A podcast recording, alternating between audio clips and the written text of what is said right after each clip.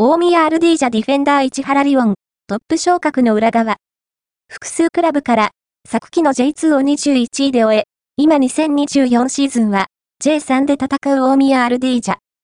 U19 日本代表でもあるディフェンダー市原リオン18は、2022年に大宮のユースからトップチームへに登録されると、昨季は17試合に出場。今季から正式にトップチームへ昇格した。複数の関係者によると、市原は J1 や J2 の複数クラブに加え、大学などから数多くのオファーを受けていたという。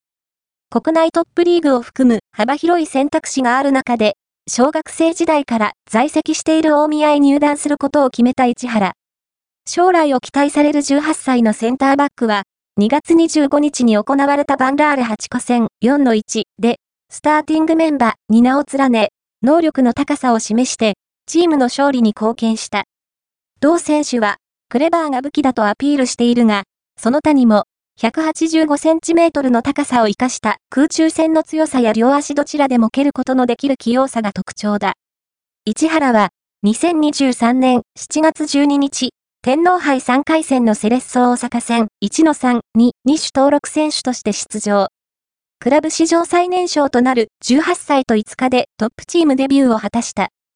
さらに、4日後の7月16日に行われた J2 第26節栃木 SC 戦0対0では、リーグ戦に先発初出場。